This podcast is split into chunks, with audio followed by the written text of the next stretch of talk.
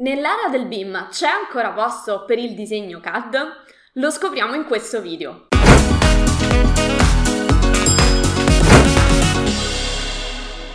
Ciao, sono Giada Capodilupo da adararchitettura.com. Insegno a tutti i progettisti come risparmiare tempo ed essere più produttivi attraverso l'apprendimento di competenze altamente richieste nel mondo del lavoro. Se non l'hai ancora fatto, metti un bel like a questo video ed iscriviti al mio canale in modo da rimanere sempre aggiornato sulle ultime novità. Come sai, io sono una fan del BIM. Per me il disegno CAD, da quando ho scoperto Revit, praticamente non esiste più.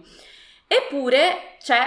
purtroppo, ahimè, ancora chi utilizza il CAD al giorno d'oggi e ormai lo sappiamo Revit, il BIM è il presente, non più, non possiamo più parlare, ah va bene, quando poi ci sarà il BIM allora me ne preoccuperò, ormai è, è oggi il momento di preoccuparsene perché il BIM ormai è molto diffuso, è veramente più difficile trovare lavoro, trovare impieghi, aprirsi a nuove possibilità senza l'utilizzo del BIM.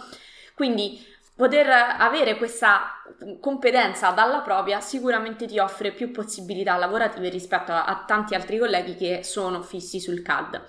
Questo non vuol dire che ovviamente il CAD non è più in utilizzo, ci sono tantissimi professionisti che ancora lo usano, ma ti devo dire in quanto Uh, titolare di un centro di formazione, vedo che l'età media dei miei corsisti si sta pian piano alzando, cioè mentre prima il BIM era roba da giovani, diciamo, da neolaureati, ormai sono sempre di più i professionisti che hanno già più di qualche anno di esperienza alle spalle che uh, si aggiungono tra le file dei nostri corsisti perché si rendono conto che il BIM, oltre a implementare il loro lavoro, effettivamente gli dà molte più opportunità lavorative. Quindi vale ancora la pena utilizzare questo CAD? Cioè dove trova impiego il CAD? Allora, in altri ambiti, quali per esempio, che ne so, se lavori in un'officina meccanica, se ti occupi della uh, progettazione di singoli pezzi, di, al- di altro tipo, di tipo industriale, il CAD sicuramente può trovare ancora impiego ma nel mondo dell'architettura è stato ormai ampiamente surclassato dal BIM. Non è questo, diciamo, un video dove faccio un confronto tra CAD e BIM, ce ne sono tanti altri, quindi ti invito ad andare eh, a vedere la mia playlist BIM o la mia playlist su Revit, sui tutorial di Revit per capirne le potenzialità. Allora, nel mondo dell'architettura, dell'infrastruttura, delle strutture, degli impianti, ormai per chi fa progettazione, quindi per tutti i geometri, architetti, ingegneri, ormai il BIM praticamente ha abbondantemente superato il CAD. Detto ciò, come professionista, quando potresti trovarti ancora ad utilizzare il CAD? Quindi, come ti dicevo, io ormai praticamente non lo utilizzo più perché per i miei progetti parto direttamente con Revit e sul CAD praticamente non ci passo mai, tranne che in un momento finale, cioè quando devo fare, devo presentare la fine lavori e devo presentare le pratiche di accatastamento attraverso il software DocFa. Dunque, se non hai mai sentito questo nome, che cos'è il DocFa? Il DocFa è quel software che ti permette di uh, elaborare il progetto che tu, no, non di elaborare, ma di presentare la pratica del tuo progetto al catasto. Quindi, quando, come sai, tutti gli edifici, le piante degli edifici sono registrate nel catasto e sono consultabili online attraverso eh, il portale delle agenzie delle entrate, il Sister,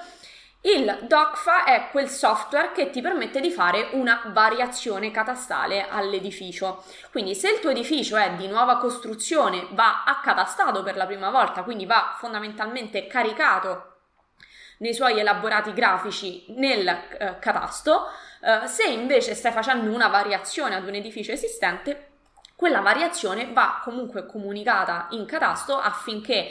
in futuro il catasto possa essere sempre aggiornato con i documenti più eh, appunto recenti e altri tecnici possano, possano, immediatamente fare il download della situazione dello stato di fatto e non trovarsi se, con documenti non, non, coerenti con lo stato di fatto. Poi sappiamo benissimo che nel mondo dell'edilizia c'è tanto ritardo in questo, però diciamo il DocFa serve a questo. Il DocFa è quel software che ti permette appunto di fare questo, di caricare una mappa catastale di un edificio che viene di nuova costruzione o che viene variato, quindi già esistente che viene variato, e quindi di aggiornare il database il, del, del catasto con gli elaborati grafici, le piante, le planimetrie più aggiornate e coerenti con lo stato di fatto.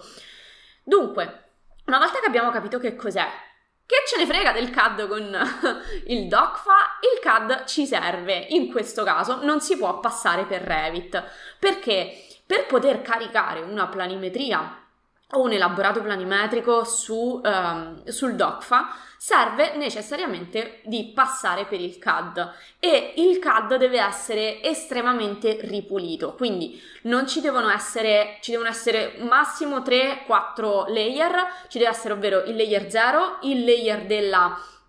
dove, su cui viene disegnato l'edificio e il layer dei poligoni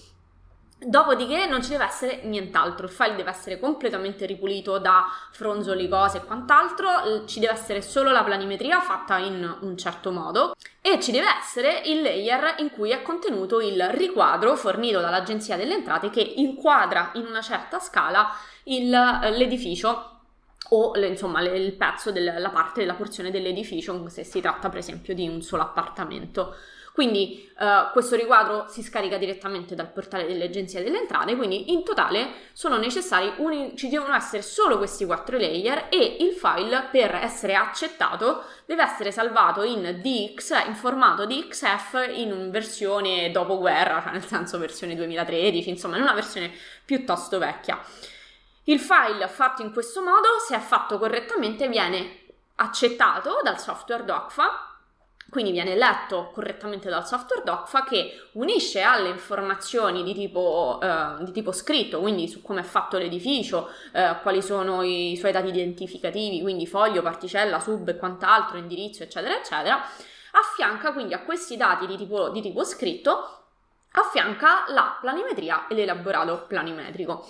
che ovviamente ha caricato il tecnico nella modalità che ti ho detto. Non si può, l'unico file, l'unico formato accettato è il DXF e siccome ehm, va fatto questo lavoro sui layer, non è possibile esportare direttamente da Revit, o meglio, e, e, caricare direttamente. Comunque un po' di pulizia, di sistemazione dei layer per assicurarci che sia tutto f- mm, fatto nel modo corretto va fatto. Quindi AutoCAD, diciamo, rimane ancora indispensabile per questo ultimo passaggio. Eh, per questo passaggio finale e diciamo non possiamo farne, farne, a meno. Magari stai pensando, vabbè, ma io non mi occupo di DocFa, che me ne frega a me, cioè nel senso io punto al BIM eh, e basta. In realtà io ti consiglio di essere completamente autonomo, cioè se sei un progettista che si occupa di progettazione, anche se lavori in uno studio dove magari non sei direttamente tu che firmi i progetti perché è il titolare che li firma, è una competenza che fa molto comodo perché altrimenti bisogna andare a pagare un, una terza parte, quindi magari un geometra o un altro tecnico, che si occupi di questa pratica, che comunque va fatta, cioè in ogni caso qualcuno la deve presentare questa pratica. Quindi perché mi chiedo mm, non essere autonomi e ma da regalare diciamo una fetta di guadagno a qualcun altro cioè se io al committente eh, mi faccio una parcella di un tot se non so fare un accatastamento dovrò togliere a una parte di quella parcella il guadagno, giustamente l'onorario del tecnico, del, geometra, dell'architetto dell'ingegnere che andrà a fare questa pratica al posto mio. Quindi, perché rinunciare a una fetta di tutto questo per semplicemente perché non ho voglia? E se poi non trovo um, un tecnico magari con cui mi trovo bene a lavorare, affidabile, che mi consegna le cose per tempo, anche perché ci sono delle scadenze, cioè i DOCFA, quindi i, eh, le pratiche di accatastamento vanno presentate entro 30 giorni dalla fine lavori, pertanto se non lo fai tu in prima persona, altrimenti poi ci sono delle sanzioni, eh, se non lo fai tu in prima persona, il tecnico con cui collabora deve farlo in un certo tempo dalla data di fine lavori, ok? Quindi bisogna, diciamo, capire bene con chi iniziamo a fare le nostre collaborazioni. Non tutti sono affidabili, non tutti sono precisi nelle date delle consegne, quindi eh, il mio invito è sicuramente di approfondire un po' di più questa tematica che anche se si tratta più, di, più che altro di burocrazia perché è un po' è una sicuramente l'accatastamento non è la parte più divertente della progettazione, ok? Però ehm,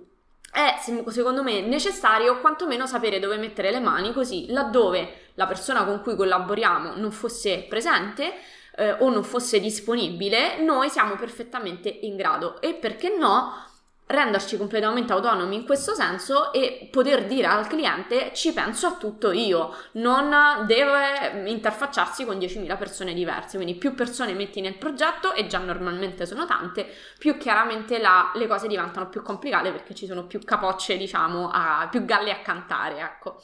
Se vuoi testare le tue competenze sull'accatastamento e sul DOCFA, ho preparato per te un quiz molto divertente che eh, ti dice che accato- accatastatore sei, se sei una pippa, se sei bravo o se, in, se proprio sei il non plus ultra degli accatastatori, diciamo così, perdona la, la parola un po' cacofonica.